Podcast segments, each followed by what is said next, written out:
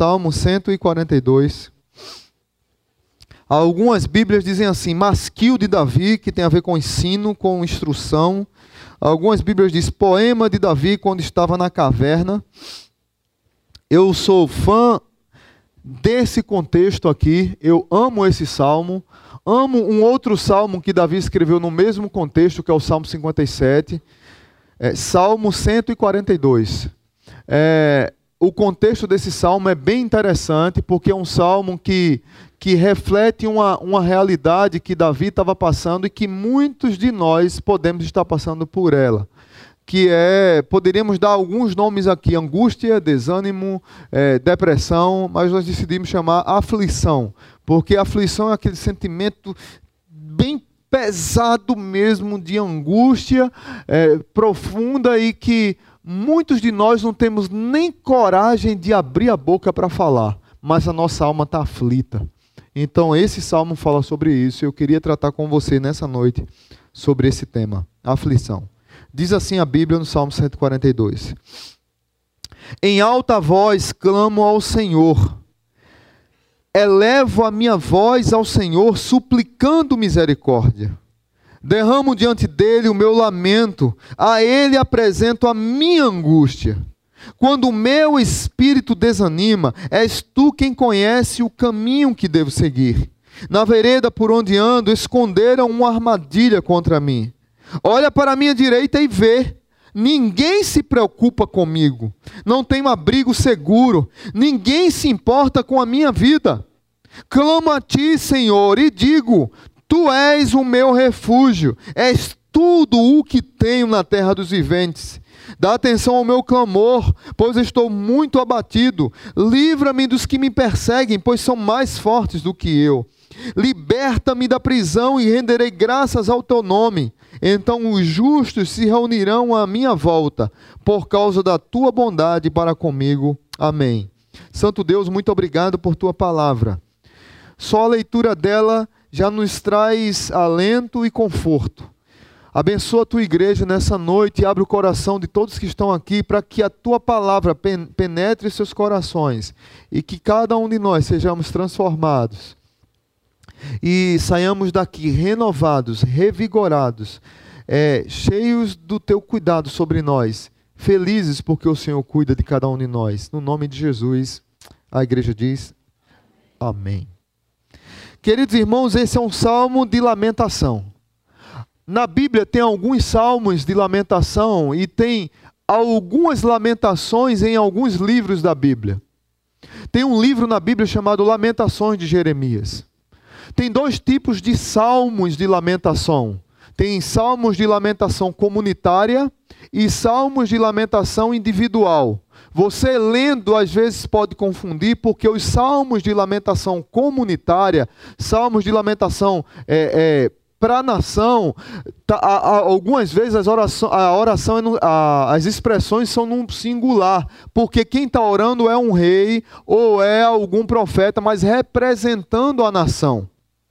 Só que esse salmo aqui especificamente é um salmo de lamentação individual. Mas o que é lamentação, pastor? Lamentação é uma figura, é uma, é uma figura de linguagem, é um termo usado na poesia hebraica, dentro da cultura judaica, da cultura hebraica, e ela segue uma sequência clássica de poesia, como nós temos no Brasil, na nossa língua portuguesa, algumas regras poéticas. Os lamentos sempre começam com uma invocação, segue de um pedido de ajuda a Deus, depois de uma queixa por algum problema, ou mais de uma queixa, depois, ou, ou, e depois confissão de pecado, ou confissão é, de que está certo e que tem alguém o perseguindo, declarando sua inocência, como é o salmo que nós lemos é, seguido de a confiança que Deus responderá aquela oração e terminando com um hino de louvor, com uma festa, com uma bênção, porque Deus vai preparar uma festa, Deus vai mudar a história. Eu creio que Deus vai mudar esse quadro. Esses são, é, essa é a sequência é, é, variando de, de posição de um salmo de lamento. Mas o salmo de lamento nada mais é do que oração. E orar é, se relacionar com Deus, orar diante de uma circunstância triste como Davi está passando, Davi estava numa situação tão, tão ofuscada, tão perseguida, tão marginalizada, que ele estava fugindo, estava numa caverna, provavelmente essa caverna aqui a caverna de Adulão, que a pouco a gente vai chegar lá. É, toda circunstância ao redor de Davi parecia ser toda poderosa. O sofrimento que Davi estava passando, o que estava ao redor dele gritava dizendo: Eu sou poderoso. Mas numa oração, quando eu me derramo na presença de Deus, eu faço um pacto com o Todo-Poderoso, o verdadeiro Todo-Poderoso. E as circunstâncias deixam de ser todas poderosas na minha vida, porque agora eu estou colado, estou pegado com meu Deus. É interessante que Walter Kaiser, um estudioso de teologia bíblica do Antigo Testamento, ele diz algumas coisas sobre o lamento. Eu tenho falado tanto sobre o lamento aqui na igreja porque eu tenho visto tantas pessoas amarguradas e o não lamento pode se transformar em amargura. Daqui a pouco eu vou chegar nisso. Então, por isso que eu tenho falado tanto nesse recurso maravilhoso que a Bíblia nos dá chamado lamento e que nós não usamos. Walter Kaiser diz nos, de seus livros que as lamentações pessoais ou nacionais são como uma correção contra as nossas noções eufóricas e festivas de fé. As nossas noções festivas de fé retratam romanticamente a vida apenas como uma doçura e como tudo é luz e tudo é vitória e tudo é bom. Talvez você já ouviu música que só fala de vitória. Talvez você já ouviu música que o crente é tão poderoso, tão forte, tão guerreiro, que ele está pagando para ser salvo. Eu estou pagando, estou pagando, estou pagando meu lugar no céu. Isso é heresia. Isso foi Satanás que fez essa música. Isso é música de crente. Eu não pago é nada. Quem pagou foi Jesus. Eu creio no que ele pagou e no que ele fez. Amém? Eu não fiz nada. Eu mereci o um inferno. Mas nós fomos treinados a ter essa visão unilateral de que a vida cristã não tem sofrimento, que a vida cristã é só felicidade, que a vida cristã só leva para o lado bom, não tem lado doloroso. E, e Walter Kaiser vai dizer: isso é mentira. A Bíblia não nos ensina isso. A Bíblia nos ensina em toda a história que todo cristão, todo homem e mulher de Deus passaram por muitas lutas, muitos sofrimentos, muitos momentos de aflição, e, e, e precisamos voltar a um conceito bíblico de consolação vinda do alto. E aí ele conclui sua fala sobre lamento, dizendo assim: entretanto, Deus nos deu as lamentações das Escrituras como um alívio, amém? Como um alívio, com, para que é, fosse como um espectro, espectro da nossa jornada terrena ser representado. Ou seja, o que ele está dizendo? Muitos dos nossos lamentos, quando são feitos de maneira correta, quando eu lamento diante de Deus as situações da minha vida, muito disso pode se transformar em testemunho para os outros, através de arte, através de poesia, como é o caso de Davi que todos os lamentos da Bíblia se transformaram em poesia. Há estudiosos que defendem a tese que todo o Antigo Testamento é, a, a, a, é uma poesia gigantesca, com várias, várias figuras de linguagem e várias categorias poéticas. Se você ler alguns livros, se você ouvir algumas músicas do nosso cancioneiro, você vai ver pessoas que lamentaram por alguma coisa. Essa semana eu estava lendo um livro chamado A Confissão, de Liv Tolstói. Tolstói foi que escreveu Ana Karenina. Foi ele? Me ajudem aí. É ele mesmo. É ele mesmo, é isso? Ah, eu estava lendo Tolstói essa semana, li Ana Karenina, fiquei apaixonado por aquele livro. É um livro fininho, dá para você ler. Tem filme também sobre, eh, assim, mas dessa grossura, assim, desse tamanho mas é, um, é, é apaixonante, é um clássico da literatura mundial, vale a pena ler. E ele, tá, no livro A Confissão, ele está tratando a sua história é, do tempo que ele passou na fé, de, de criança até 16 anos, e como a, a fé se tornou algo para ele sem valor, e aos 16 anos ele se afastou da palavra de Deus e entrou em crises emocionais profundas. E como essas crises emocionais estão nos livros dele, que muitas pessoas só vieram saber quando ele morreu e descobriram esse livro chamado A Confissão. Muitos personagens dos seus livros, Crime e Castigo, é, Anne Karenina, foram escritos falando sobre ele mesmo, crises emocionais dele. E é interessante que uma das, uma das coisas que mais ele fala nesse livro é que ele tentou por várias vezes, teve pensamentos suicidas várias vezes por causa das depressões, aflições que ele passava mas ele começava a lamentar isso diante de Deus. E nas lutas que ele passava, ele começou a voltar para Deus. É interessante essa história. Davi estava fugindo de Saul. Porque eu gosto demais desse salmo? Porque esse salmo retrata uma história interessante.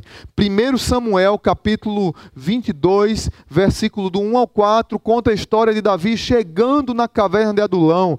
E Davi chegou sozinho ali, fugindo de Saul. Saul era um rei doido, maluco, invejoso, sanguinário, ruim, perseguidor de Davi. Davi não tinha culpa nenhuma. Agora é interessante como esse salmo aqui revela a, a crise, a ambiguidade que há no meu e no seu coração. O mesmo Davi que escreveu o Salmo 142 é o mesmo Davi que escreveu o Salmo 57 na mesma caverna. E o Salmo 57 fala de alegria, de força, de vitória de um Deus que protege todo-poderoso. Mas Davi aqui é um homem aflito, triste, desolado, solitário, numa caverna úmida, fria escura, uma caverna que revela o máximo da sua aflição, do seu desespero, da sua solidão. Talvez você que está aqui nessa noite, talvez eu que estou aqui nessa noite, esteja passando por, pelo vale, pelo deserto, pela caverna da aflição. Eu não sei qual o motivo, não sei quais circunstâncias trouxeram você aqui, não sei, não sei quais sofrimentos levaram você a uma caverna, a você uma crise de aflição que você está passando hoje. Pode ser no seu casamento, pode ser a perda de um ente querido, pode ser é, uma doença, pode ser uma crise financeira, pode ser a a crise que o nosso país está passando, pode ser a crise de relacionamentos interpessoais, pode ser a crise de identidade, pode ser a crise. É, é, Pastor Arthur, a gente fez 40 esse ano, temos a mesma idade, pode ser a velha crise dos 40. Cara, a gente precisa conversar muito sobre isso, porque eu acho que eu estou passando por ela já. Que eu já entrei, né? Então já estou com seis meses. Então eu espero que nos próximos seis meses eu faça, eu corrija essa crise, porque ela veio braba, não vou negar. Então, ah, pode ser várias crises que nós estamos passando. Então, infelizmente, é, isso vem. Aí você pode fazer a reflexão, mas, pastor, porque nós fomos treinados a não lamentar. Nós fomos ensinados em nossas igrejas a não usar esse recurso. Eu tenho falado aqui repetidas vezes aqui na igreja. A Bíblia tem um livro inteiro com o nome Lamentações de Jeremias. A Bíblia tem Oséias que fala de lamentações, tem Jeremias, tem Paulo, tem Jesus, tem Pedro.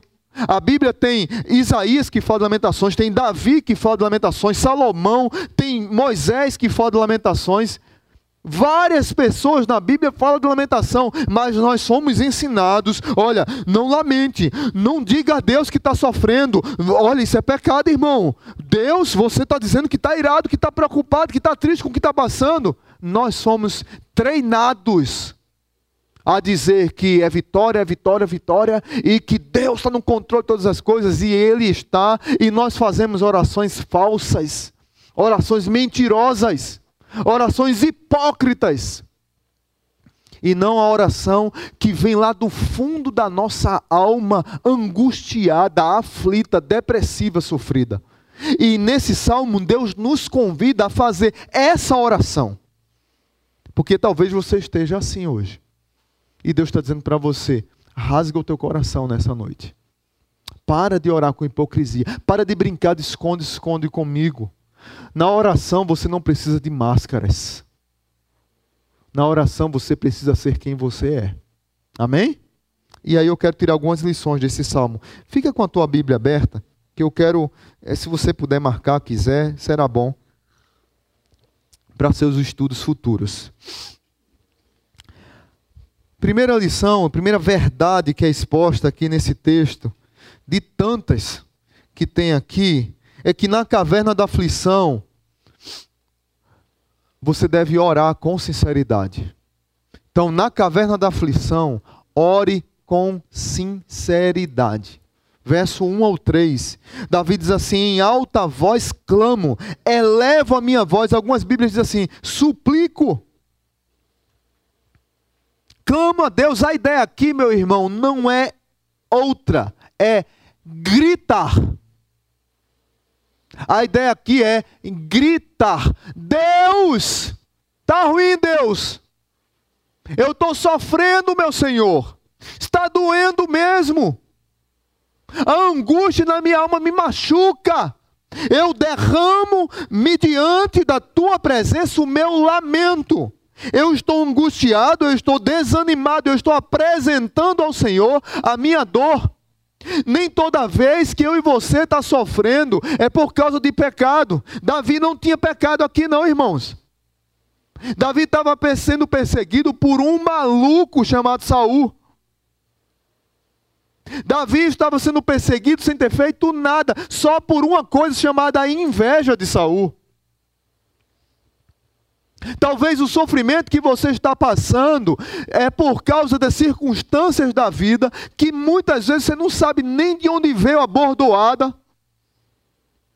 E você fica se culpando porque você foi treinado a procurar culpado em tudo. Você foi treinado, orientado, que você não poderia fazer. Os teólogos chamam esse tipo de oração de lamento de orações sujas. Você não foi ensinado a fazer orações sujas, a mostrar a Deus o que está passando no seu coração. Você foi ensinado a orar a Deus assim: Deus Todo-Poderoso, Criador do céu, até a voz muda, né? Criador dos céus e da terra. Tu estás majestoso no seu santo templo a tua glória resplandece sobre as nações, o teu poder invade a terra. Oh, ainda faz assim, oh, no final. Aí Deus disse: Ô oh, imbecil,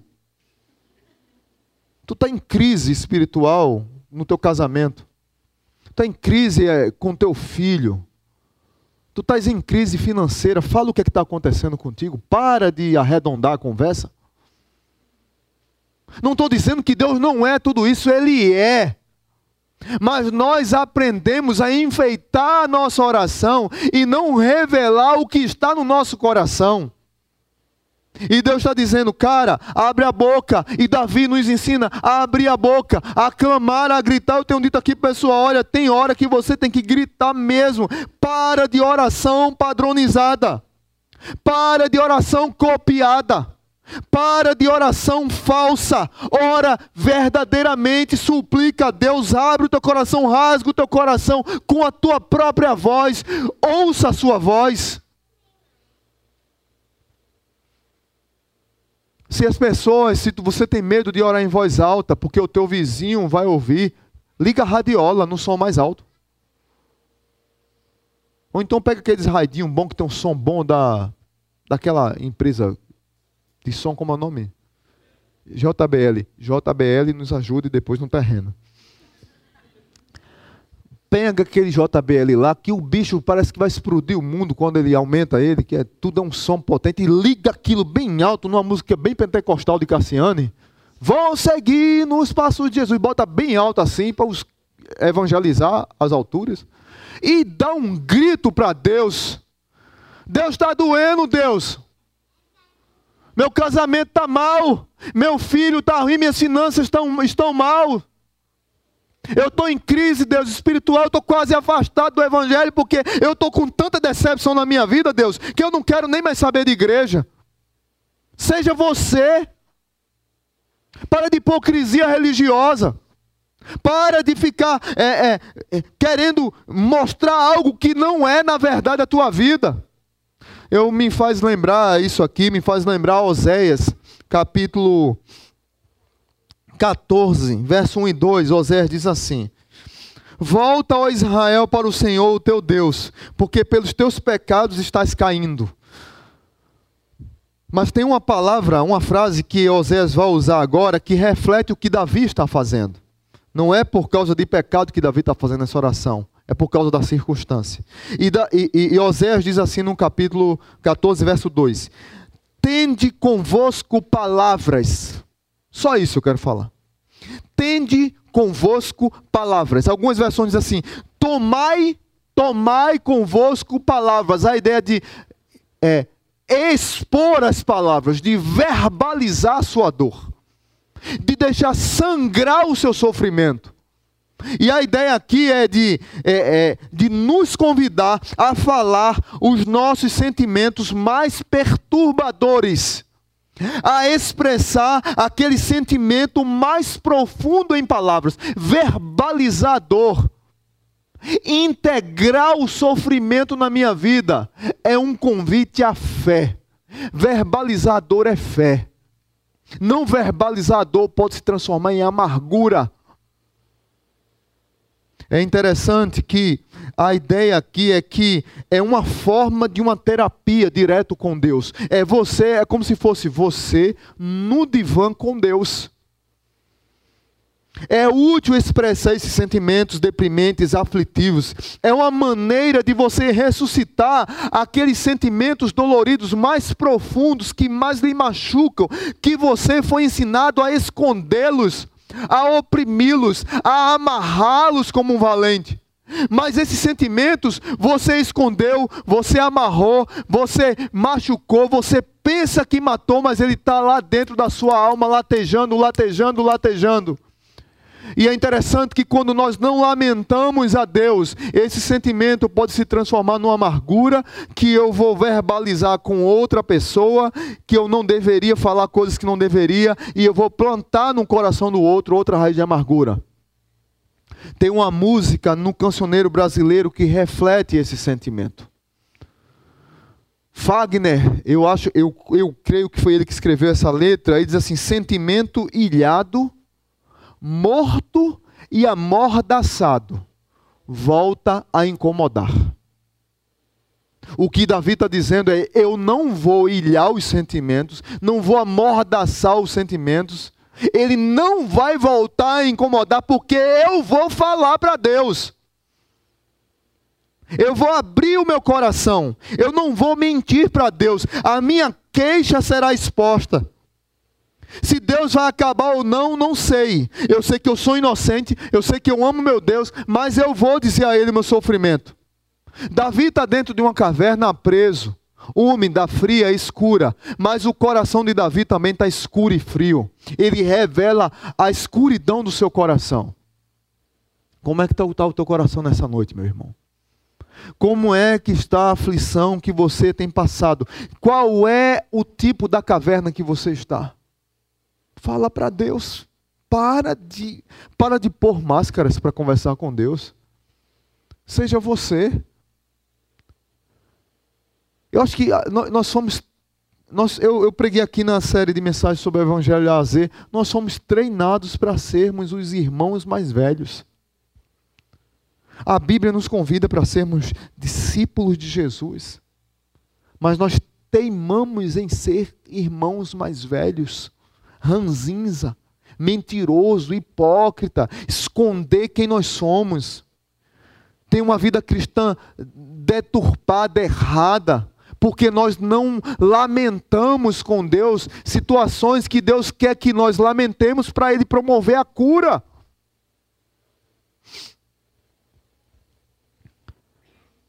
Só que Davi chora, Davi clama, Davi grita, Dentro da caverna, Davi está preso, a caverna se tornou uma prisão, mas a caverna também se tornou um abrigo. Porque fora da caverna, o verso 3 diz o seguinte: Quando o meu espírito desanima, és tu quem conhece o caminho que devo seguir. Na vereda por onde ando, esconderam uma armadilha contra mim. É interessante que a palavra vereda é caminho seguro. Davi está dizendo para Deus assim: Deus, estou desanimado, mas tu conheces o caminho. Mas na vereda por onde ando, que é o que Davi está dizendo: olha, eu ando pelas veredas, por caminhos seguros, mas até os caminhos seguros que eu conheço, que eu sei todas as trincheiras, sei todos os atalhos, todos os desvios, esses caminhos estão com armadilhas, eles estão minados. Não sei se você já assistiu filme de guerra aqui, mas filmes de guerra fala muito, principalmente Segunda Guerra Mundial, fala muito sobre minas que eram usadas para matar as pessoas. Quando, quando tinha detector de minas, tudo bem. Tem países hoje, o nosso é, exército brasileiro e os fuzileiros navais tem um, tem um trabalho lindo lá em, em Angola, que hoje, graças a Deus, quase que que tirou talvez quase que 90% das minas terrestres que tinham lá. Mas quase mais de 20 anos de trabalho. O país era todo minado. Quantas pessoas perderam membros do corpo? Quantas pessoas morreram porque pisaram em minas? Davi está dizendo: aqui na caverna é prisão, aqui na caverna é escuridão, mas aqui na caverna é abrigo, porque lá fora, num caminho que eu achava que eu conhecia Deus, tudo está minado, armadilhas armadilhas que os inimigos colocaram, armadilhas que pessoas invejosas colocaram, armadilha que Satanás colocou, armadilhas que eu caí porque eu fui simplista demais, porque eu fui inocente demais, com a astúcia dos meus inimigos. Aí Davi está dizendo: está feio o negócio, a situação dele está tá triste. Mas o que eu mais admiro aqui nessa primeira parte é que havia sinceridade no desespero de Davi, havia sinceridade em revelar o que ele realmente estava passando. E em muitas de nossas orações não há sinceridade da nossa alma. Então, primeiro, primeira verdade hoje, ore com sinceridade. Amém? Segunda lição, segunda verdade, na caverna da aflição, sua alma é exposta. Verso 4. Na caverna da aflição, sua alma é exposta. Olha para a minha direita e vê. Ninguém se preocupa comigo. Não tenho abrigo seguro. Ninguém se importa com a minha vida. Parece um texto simples, mas Davi está dizendo: olha para a minha direita. Quem protege, quando a Bíblia se refere ao Antigo Testamento, quem é que protege do lado direito? Quem é que tem a sua mão direita forte? Hein? A sua mão direita poderosa. Me segura com a tua mão direita, me protege com a tua mão. É Deus. Davi está dizendo: olha para a minha direita, ninguém se preocupa comigo. Ele está dizendo isso para quem, gente? Ninguém se preocupa comigo, não tenho abrigo seguro e ninguém se importa com a minha vida. Davi expõe Talvez aqui seja o clímax da sua crise de aflição. Eu creio plenamente que um dos sentimentos mais terríveis, devastadores, um dos sentimentos mais horríveis da humanidade é o sentimento de se sentir abandonado. É o sentimento de, de viver como um invisível na sociedade. É um sentimento de solidão, de abandono e de ninguém me conhece, ninguém me vê, ninguém sabe a minha história, ninguém se preocupa comigo. Tem pessoas que literalmente vivem essa realidade. Não é mimimi, não é choro falso, não é, não é autocomiseração. Tem pessoas que vivem isso sim, em alguns momentos da vida sim. Tem pessoas que vivem isso com autocomiseração o tempo todo. Mas tem momentos que nós estamos desse jeito. Muitas vezes eu e você, em alguns momentos, passa por isso. E tem pessoas que passam por isso a vida toda, porque literalmente a vida delas é assim. Davi, nesse momento, estava tendo uma crise de invisibilidade e achando que nem Deus, nem ninguém sabia do sofrimento dele. E é um sentimento terrível. Um professor da USP escreveu uma, uma dissertação de mestrado que se transformou em tese de doutorado, que se transformou em livro. que parece que tem um projeto. Provavelmente domingo vamos falar um pouco sobre isso também.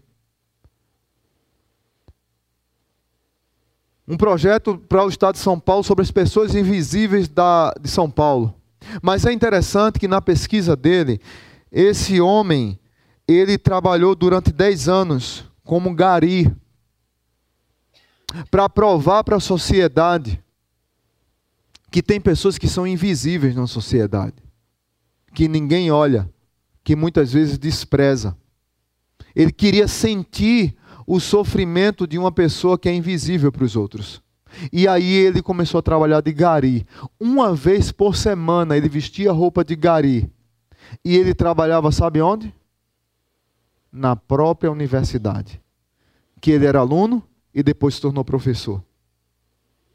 E as pessoas não o conheciam quando ele estava com a roupa de gari.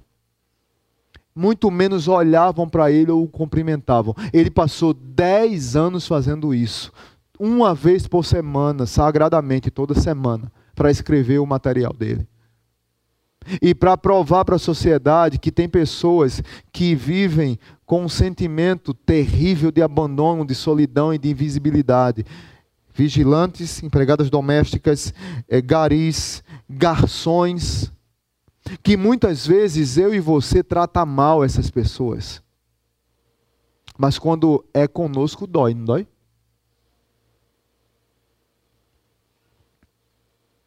Eu fico chateado quando eu vejo. Ah, tem, garçom que não vale nada, mas tem, tem garçom que atende bem e nós quer, nós chegamos no restaurante, nós queremos que o garçom já saiba o que a gente pediu, que a gente nem pegou o cardápio ainda, e a gente chega e já quer a comida no prato. Tem alguém aqui assim? Não, né? Alguma alvoroçada aqui? Porque o cara chega no estacionamento, ele já quer que a comida esteja quentinha na, no prato, na mesa dele. E trata mal o garçom, trata mal o segurança, trata mal a garçonete, trata mal o caixa, trata mal o vendedor da loja. São pessoas que são invisíveis na sociedade e muitas vezes nós contribuímos com esse massacre a essas pessoas. Com a falta de consideração e respeito a esses seres humanos. Muitos de nós passamos por isso, por essa crise, essas crises de inferioridade, de sofrimento, mas dói demais. Uma vez eu passei por uma crise de invisibilidade aqui na igreja, foi engraçado, mas doeu na hora eu estava aqui fora ajudando o trânsito. Alguém do trânsito teve que entrar para fazer alguma coisa. Eu disse: Não, tu fica aqui fora enquanto tu vai para lá. E eu fiquei no trânsito aqui. E eu fiquei recebendo os carros. Talvez, talvez você que está aqui hoje, talvez já tratou mal alguém do nosso trânsito. É hora de hoje se arrepender, amém? Ou da recepção. Às vezes eu passo assim e virou a cara e nem olhou, nem deu boa tarde, nem boa noite. Aí eu estava aí no trânsito, Aí chegou um carrão, sabe aquele carrão que você não sabe nem o nome?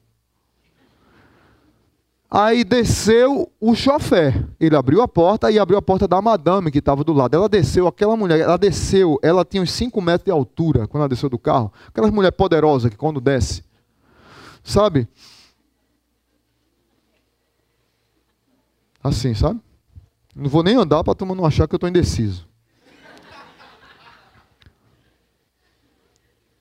Essa mulher passou por mim com um olhar assassino, sabe? Aí eu, boa noite, ela olhou para o outro, literalmente, ela olhou para o outro, literalmente. Aí desceu três amigas dela que viram um exemplo dela. E eu disse, boa noite, senhora, seja bem-vinda à igreja, Deus abençoe, tenha um bom culto. Fizeram a mesma coisa. Só o coitado do invisível falou com o outro invisível. O chofé. Quando ela entra na igreja, tinha uma irmã aqui, bem assim, é dessas irmãs bem animada, que fala pra caramba. Aí disse, fulana, tudo bem? Aí, tudo... aí, ela, aí a madame, tudo bem, não sei o quê. Mas já conhecia, eram amigas, né? Na verdade veio para se encontrar com essa amiga. Aí disse, cadê o pastor? Cadê o pastor? Cadê o pastor? Tem que apresentar você ao meu pastor. Você tem que conhecer o meu pastor, você vai gostar dele, vai dar um abraço nele, não sei o quê. E ficar aqui eu escutando só o barulho. E eu sabia quem era já. Disse, rapaz, esse negócio não vai prestar. Se Arthur tivesse aqui, eu tinha mudado. Eu tinha me escondido para ela não passar vergonha. Eu disse, Arthur, vem para cá porque vai ter um mico agora aqui. Aí volta as quatro madames com uma amiga aqui da igreja. Ah, pastor, o senhor está aí. Se essa aqui é o meu pastor, essa aqui é fulana de tal, uma mulher de Deus está procurando igreja, eu acho que ela tá, tá, vai morar aqui agora perto, uma bênção, não sei o quê. Aí essa mulher, o semblante dela caiu na hora, a vergonha foi tão grande, que ela entrou no carro e foi embora, e nunca mais voltou aqui na igreja. Eu acho pela vergonha de ter tratado o título pastor. Porque o ser humano Marcelo, para ela, não era nada. Esse sentimento que eu senti naquele dia ali, que doeu pra caramba, foi o mesmo sentimento que Davi estava sentindo. É o mesmo sentimento que em algum momento da minha vida ou da sua nós passamos. Mas nós temos que ser sinceros para Deus e dizer: Deus está feio e eu não estou aguentando. Está doendo. Eu estou sofrido, Senhor.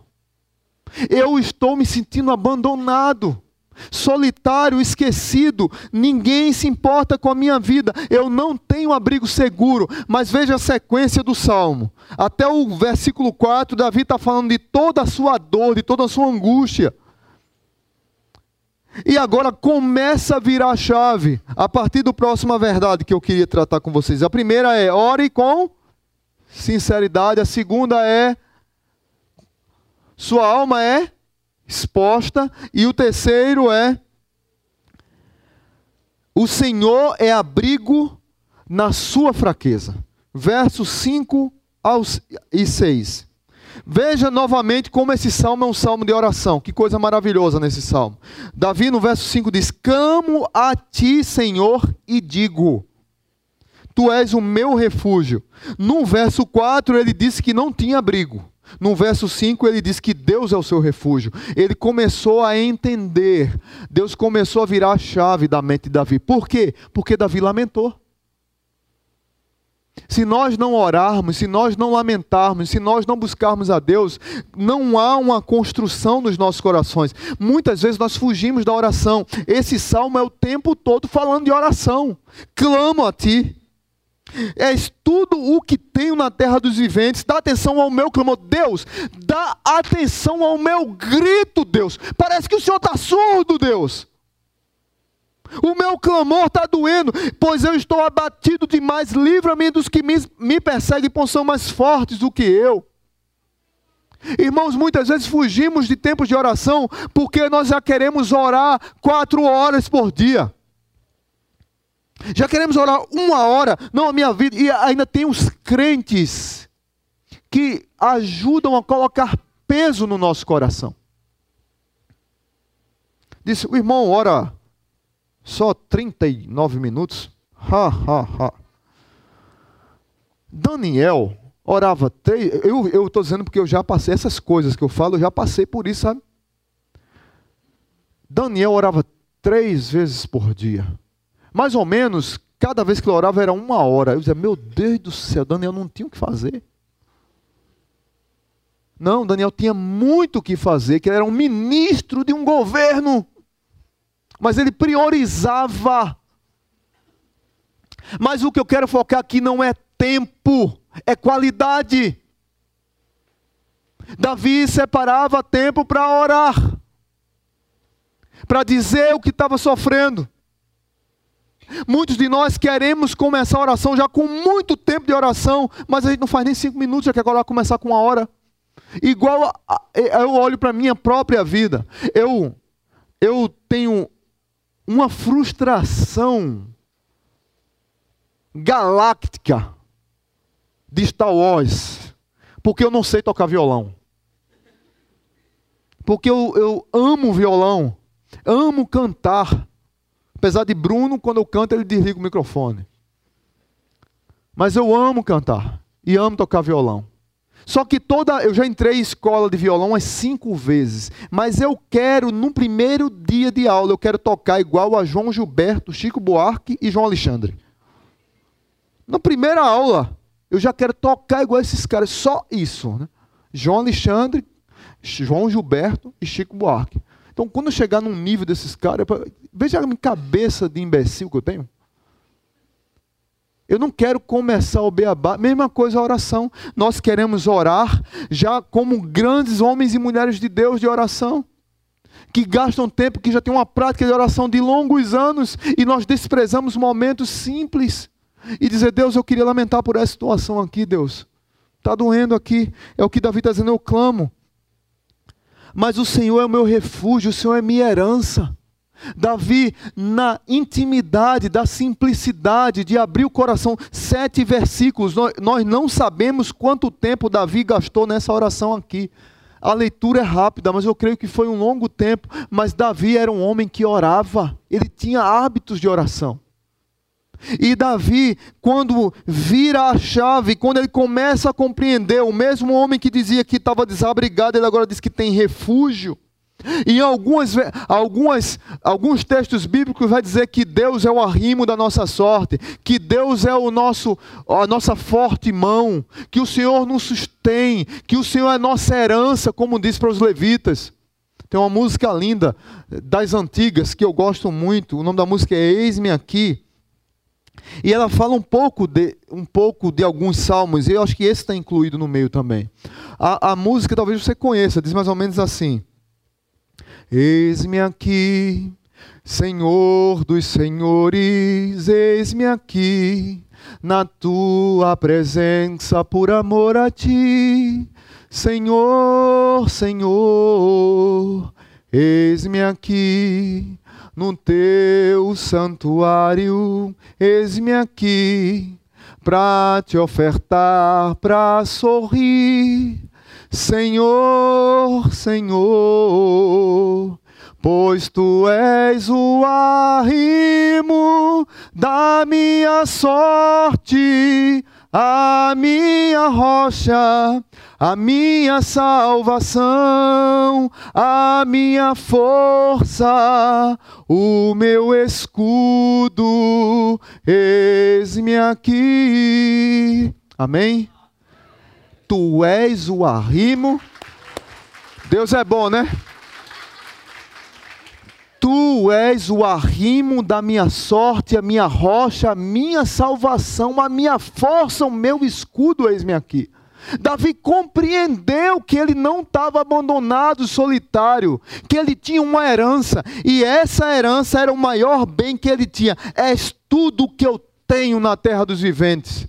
Eu posso perder tudo, eu posso ter vários bens, eu posso ter vários títulos, eu posso ter várias capacidades, porque muitos de nós acreditamos, no fundo, no fundo, na nossa conta bancária, no fundo, no fundo, na nossa formação intelectual, e no fundo, no fundo, na nossa força. Davi está dizendo: Eu perdi tudo, eu estou abandonado numa caverna, perseguido, mas a maior herança da terra é o Senhor, e essa eu tenho, e ninguém pode tirar. Nós precisamos voltar a crer nisso e viver essa verdade. Nós precisamos entender que somos fracos também. Há três tipos de fraqueza que eu vejo aqui. Davi, no verso 5, fala do que o Senhor é a sua herança. No verso 6, fala de que está abatido e de que o Senhor o livre daqueles que lhe perseguem. Mas Davi diz uma coisa interessante. Davi diz que Deus é todo poderoso que lhe dá abrigo. E Davi diz que os seus inimigos são mais fortes do que ele. Davi reconhece sua pequenez, sua fragilidade, sua fraqueza. O apóstolo Paulo diz que quando sou fraco, aí é que eu sou forte. Porque a minha força está naquele que me fortalece. Davi entendeu isso, porque era um homem que orava. Davi, é, é, três tipos de fraqueza que eu vejo aqui: a fraqueza física, porque Davi precisou fugir, correr. Davi teve fome, pois não estava no palácio não estava com seu exército, não estava com a sua tropa, não estava bem suprido. Davi um dia estava na sua casa, cuidando das suas ovelhas, e aparece um tal de Samuel, profeta de Deus, um homem querido por todos, respeitado em Israel. Diz a Bíblia que Samuel era um homem tão santo que quando ele passava em alguns lugares, as pessoas se escondiam com medo. Vem de paz, palavra de paz que vai dizer. Se fosse, a turma saía, se não, ficava escondido lá, porque vinha chicote de Deus. Samuel aparece na casa de Davi, Davi, coitado, está cuidando das ovelhas. Estava tão bom aqui, Deus. Davi poderia fazer essa oração. Ele estava fraco fisicamente, emocionalmente. Davi estava, ele estava destruído. E eu fico tentando imaginar a cena de Samuel chegando na casa dele. Até pelo pai de Davi ele foi desprezado. Está aqui os meus filhos, olha aqui, um mais bonito que o outro. Um grandão, dois metros e meio, outro dois metros e dez, outro dois metros e vinte, só os cabafortão. Aí Samuel, não, não, não, não é esse que vai ser rei de Israel, não. Não, esse não, misericórdia, esse também não. Aí tudinho aí chama, Jessé não tem mais ninguém não, Jessé? Tu não tem mais filho não? Deus mandou ungir um dos seus filhos para ser rei de Israel, porque Saul tá maluco fazendo tudo errado. A descendência do Messias virá do seu filho, Jessé, da sua raiz, Jessé. Virá o Messias que salvará o mundo, Jessé. Eu tenho, eu tenho mais filho, deixa eu ver. Um, dois, três. Tem mais um está lá cuidando das ovelhas. Até em casa Davi era desprezado. Vai chamar o menino Davi. Davi, pai? Davi. Aquele tamborete. Ele? Não, não tem condições. Eu quero conhecer. Quando Davi entra, aí Samuel, esse? Aí Deus diz: Eu vejo o interior, você vê o exterior. É esse mesmo que você vai ungir como rei. Davi poderia entrar em crise e dizer assim: Poxa, eu estava tão bem lá com as ovelhas, aparecia um leãozinho, eu matava. Aparecia um urso, eu matava. Minha briga era com o urso e com o leão. Melhor do que brigar com o rei Saul.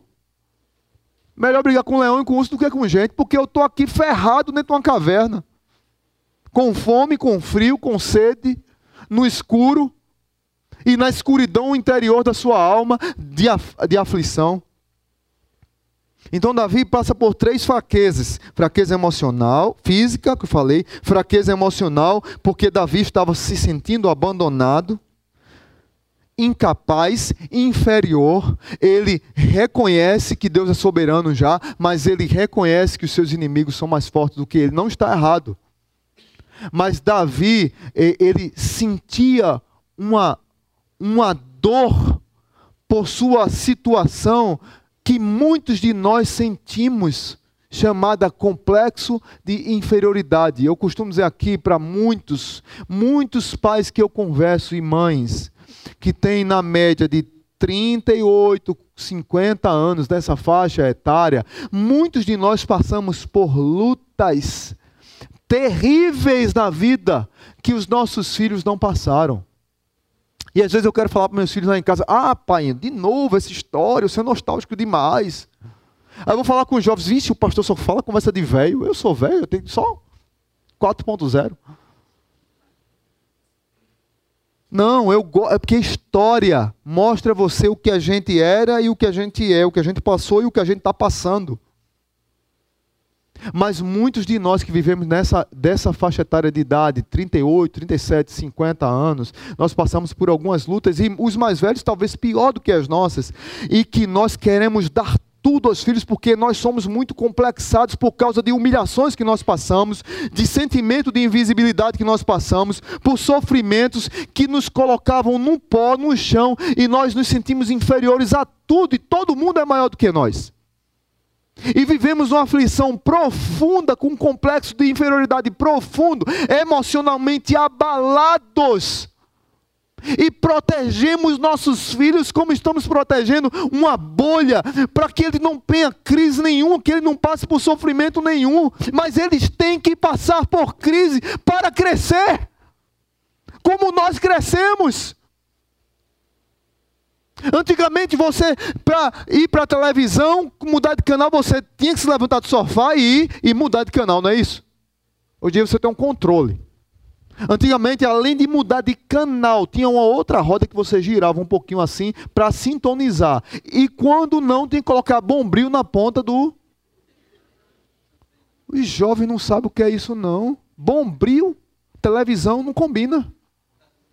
Combina e dá certo. Mas a gente não quer que nossos filhos passem por crise nenhuma. Mas na verdade nós é que estamos em crise emocional. Mas eles têm que passar pelas deles também. Outro tipo de crise que Davi passou foi a fraque... fraqueza física, fraqueza emocional, fraqueza espiritual. Ele estava longe de Jerusalém, longe do palácio, longe do, do, do, dos locais de adoração. Davi está numa caverna, a caverna se torna o templo, a caverna se torna um local de culto. Davi antecipou o que o Messias disse à mulher samaritana em João capítulo 4. Não é em templo, não é em lugar, não tem lugar específico. O que importa é que os meus adoradores adorem, orem, se derramem na presença de Deus, de, de fato e de verdade. O que importa é que a sua adoração seja verdadeira. Davi, na caverna, ele revelou isso. Muitos de nós não aprendemos ainda sobre fraqueza, sobre humanidade. E é interessante que na fraqueza, na fraqueza nós crescemos. Na fraqueza nós aprendemos, aprendemos muito mais na fraqueza humana do que entre os brados veementes de uma fé que se julga imbatível. Eu, eu não suporto, eu não suporto crente todo-poderoso crente imbatível, crente que só tem vitória, que não sofre, que não chora, que não tem crise, crente que dá brado de poder, que se sustenta na sua conta, nos, nos seus currículos, que se sustenta no, no, nos seus trabalhos, e não em Deus. Davi está nos ensinando que aprendemos muito mais na fraqueza do que nos brados veementes de fé. Crente que se julga imbatível, que diz: Eu determino, Deus, que essa doença saia. Quem sou eu e você para determinar alguma coisa para Deus? Eu, eu não aceito essa crise, Deus. Eu determino que essa doença saia. História é essa, gente? Eu posso lutar com Deus, entrar em batalha com Deus, dizendo que eu não compreendo, dizendo que está doendo, dizendo que eu choro, que eu estou em crise, que a crise chegou, que as circunstâncias chegaram, mas nunca eu posso dizer para Deus que, que aquilo tem que sair da minha vida, que eu, eu determino lá o quê? Não determino nem o dia de amanhã. Daqui a 10 minutos eu posso ter uma crise aqui que cair. Quem sou eu para determinar alguma coisa? Mas eu posso dizer a Deus: Deus está doendo, eu não aguento. Eu estou ferido, eu estou fraco, eu estou machucado, eu não aguento mais sofrer tanto. Davi fez isso. Davi disse que estava na caverna da aflição. E por último, na caverna da aflição, o Senhor renova a sua esperança. Você chegou aqui nessa noite aflito, e precisa ter a sua esperança renovada. No verso 7, Davi, ele fecha o salmo, a lamentação, e diz assim: Liberta-me da prisão, Deus. Eu renderei graças ao teu nome. Então os justos se reunirão à minha volta, por causa da tua bondade para comigo. Duas coisas interessantíssimas aqui. Primeiro, que Davi continua crendo que Deus é segurança e pede para libertá-lo. Mas Davi diz que renderá graças a Deus. Ele estava sofrido demais na caverna, que era um cárcere, que era santuário também. Não havia grades, não havia portas, ali era refúgio, mas ao mesmo tempo era prisão. Mas Davi está dizendo: Deus, quando passar essa fase, eu quero render graças ao teu nome.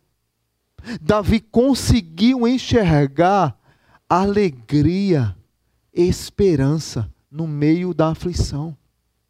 Davi conseguiu enxergar luz no meio das trevas de uma caverna. Davi conseguiu sorrir no meio das lágrimas.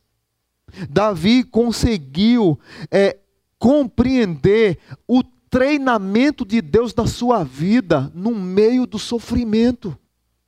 E ele conclui dizendo assim: Olha, isso servirá como um testemunho, porque a tua bondade para comigo fará com que eu reúna os meus amigos à tua volta e eles, eles vejam o que o Senhor tem feito comigo. Davi está dizendo, Deus, veja como ele termina o salmo. Ele está dizendo assim: Deus, em nenhum momento o Senhor me abandonou. Em nenhum momento eu estive só. Em nenhum momento eu estive invisível. E isso servirá, Davi antecipa o que irá acontecer no futuro. E isso servirá como testemunho para todos à minha volta.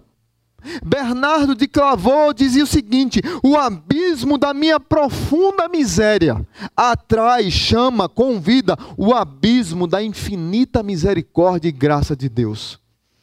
Talvez eu e você vivamos numa infinita e profunda miséria da aflição. Mas quando eu sou sincero diante de Deus, tem algo espetacularmente milagroso que acontece. Que quando eu me derramo na presença de Deus, quando eu lamento na presença de Deus, Deus derrama o abismo da misericórdia e da graça para restaurar minha esperança. A caverna da aflição não é o fim da linha da sua vida, é passagem. A caverna da aflição não é o lugar do seu enterro, é local de treinamento. A caverna de aflição que você passa é um lugar onde Deus lhe treina para ser um valente para o projeto dele futuro na sua vida. Deus não nos chamou para vivermos no deserto. Deus não nos chamou para vivermos dentro de uma caverna. Deus nos chamou para sermos é, é, é, verdade e vida, a vida dele na nossa, espalhados nos quatro cantos da terra, como testemunhos da sua graça e do seu amor, da sua alegria, da sua misericórdia. Talvez a caverna da aflição que você está passando nessa noite, que eu estou passando, que você que nos acompanha na internet está passando, seja uma caverna que você acha interminável. Davi passou dez anos morando num deserto, mudando de casa. Casa, entre aspas, mudando de caverna. Dez anos fugindo de Saul sendo perseguido, sendo acusado injustamente. Mentiras contaram a seu respeito, que afetaram a sua vida, que lhe machucaram. Crises em, em várias áreas da vida de Davi aconteceu nesse período. Perdeu bens, quase que perdia esposas, quase que perdia os amigos, quase que perdia os filhos. Lá em Ziclag, Davi passou por muitos sofrimentos, mas Davi compreendeu que Deus estava literalmente no controle da história. E aí nós podemos dizer agora, quando nós lamentamos, nós podemos compreender algumas situações na nossa vida, mas nós já abrimos o coração para o Todo-Poderoso, para o Senhor dos Exércitos, para o Deus da vitória, para o Senhor que nos treina no terreno da aflição, porque a vitória que vem lá na frente será verdadeira e será na força dele e não na minha. O choro pode durar uma noite, mas a alegria vem pela manhã. Isso é verdade. Isso não é mentira. Nós precisamos voltar a acreditar na Bíblia. Nós precisamos voltar a acreditar na palavra. Davi não sabia o final da história, mas bem rapidamente aqui. Se você, não vou abrir o texto, mas você depois quiser ler 1 Samuel capítulo 22, versículo 1 ao 4, Davi estava solitário. Quando Davi fez essa oração, no verso 1 diz que Davi estava solitário. Depois diz que chegou a família de Davi. Davi já não estava mais só. Estava na caverna com sua esposa e seus filhos e seus pais.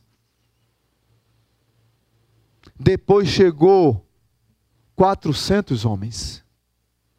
Só a nata de Jerusalém. Só gente boa. Endividado, ladrão, trambiqueiro, roubador. Só essa turma chegou para morar com Davi, fugidos de Saul também. Alguns deles também fugidos injustamente, outros não. Mas era a caverna da Adulão se transformou no lugar de gente ferida, de gente machucada pela vida, de gente marginalizada, de gente que, que vivia invisível para a sociedade, de gente que vivia abandonada, desprezada, escravizada, sugismunda na vida. A igreja do Senhor é uma caverna de adulão. A caverna da aflição é uma caverna que qualquer dia, qualquer hora eu e você pode entrar.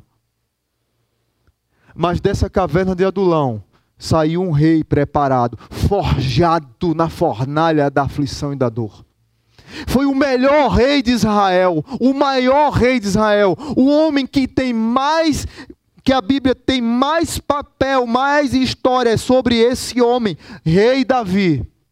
Então foi na caverna de Adulão que Deus treinou Davi.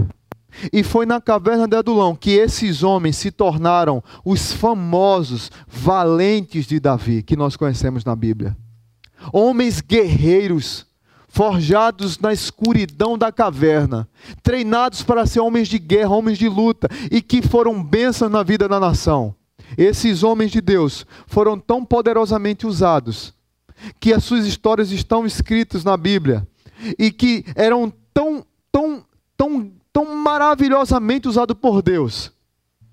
Que tem uma história linda que Davi está com sede, pede para beber de uma água. Esses homens entram num terreno inimigo, conseguem trazer água e Davi diz: Eu não vou beber porque custou a vida desses homens.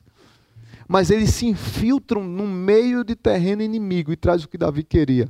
De tão corajosos que se tornaram, mas por um tempo na vida foram esquecidos, abandonados e invisíveis na sociedade. Talvez você seja assim e esteja nessa caverna de aflição, mas Deus quer transformar você num grande guerreiro, numa grande guerreira, para a honra e glória dele. Amém? Vamos cantar essa música. Enquanto estamos cantando essa música, pode começar a música. Quando cantamos essa música, faça uma reflexão na sua vida. Não sai daqui nessa noite sem tomar uma decisão. Eu falei para vocês, gastei um tempo falando sobre o recurso do lamento. Não saia daqui hoje sem tomar a decisão de orar com sinceridade, de apresentar para Deus as suas queixas, de mostrar para Deus os sentimentos da sua alma. Então, se Deus falar com você nessa noite, durante a música, você sai do seu lugar, você vem aqui à frente, eu quero orar por você. Se você tem visitado a igreja, já decidiu por Jesus, já é um crente em Cristo e quer se batizar, precisa ter coragem, tomar a decisão. Também eu queria orar por você. E se você não conhece Jesus, nos visita, mas não teve um encontro verdadeiro com o Senhor, hoje é dia de salvação para a tua vida. Amém? Vamos ficar de pé, vamos cantar essa música.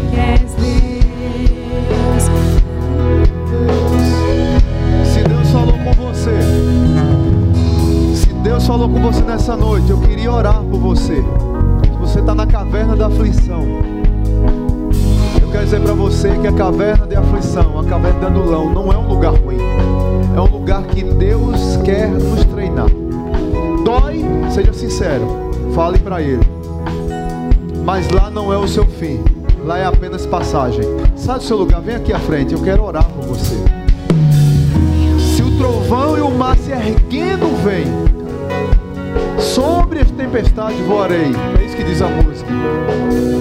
Nós precisamos voltar a crer que o lamento deve ser uma prática na nossa vida e que o Senhor não nos abandonou. Nós não estamos sozinhos, nós não somos invisíveis. Deus está conosco, a sua mão direita nos sustém. Sai do seu lugar e vem aqui à frente, enquanto nós estamos cantando a segunda parte da música. Minha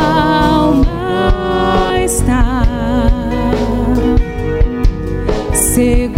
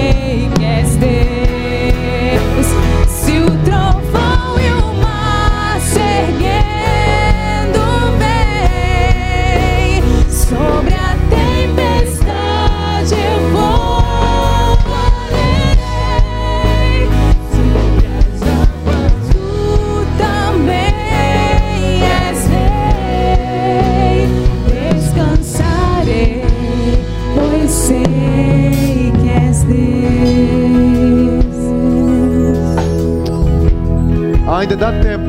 Vou falar pela última vez. Se tem mais alguém aqui que Deus falou, pode sair do seu lugar e vir aqui à frente. Vou pedir para a igreja estender as mãos e vamos orar por esses amados aqui. Pai bendito, eu quero te agradecer por essas vidas. Especialmente porque eles vão estar aqui saindo nessa noite tomando a decisão de lamentarem diante de Deus o seu sofrimento de rasgarem seus corações para o Senhor, como Davi fez, gritando na sua alma, na mais profunda da sua angústia, dizendo a verdade, fazendo orações verdadeiras diante do Senhor. Entendendo que o Senhor é aquele que quer ouvir a nossa sinceridade. O quanto machuca o sofrimento que nós estamos passando e que nem sabemos por que estamos passando. Caso de Davi foi perseguição. No caso desses amados eu não sei o que é. Mas o Senhor sabe e eles sabem também. Eles não têm culpa, eles não devem ter vergonha. Mas é um sentimento que aflige, que dói, que machuca, que fere, que rasga, que sangra. Mas que eles coloquem diante do Senhor, entendendo que a alma tem que ser exposta numa oração verdadeira para que eles comecem a compreender que eles nunca foram abandonados. E que esse Deus que nos convida a orar é o Deus que renova a nossa esperança, que no meio da escuridão nos traz luz, que no meio do sofrimento nos traz alegria, que nos meio do pranto nos coloca um sorriso no rosto que no meio das lágrimas Ele nos traz uma gargalhada da Sua presença no nosso meio e nós nos sentimos seguros.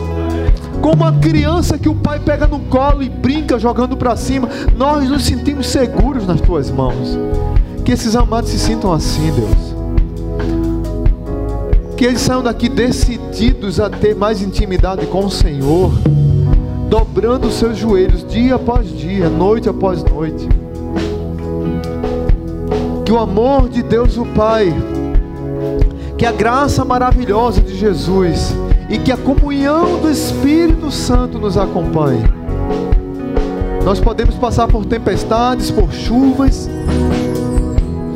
mas nós voaremos sobre elas, porque o Senhor é conosco. Nos dá uma semana cheia da tua paz, porque o Deus dos exércitos que nos segura pela sua mão direita é o Deus que nos protege. A Ele seja a glória, o domínio pelos séculos dos séculos. Amém. O Senhor.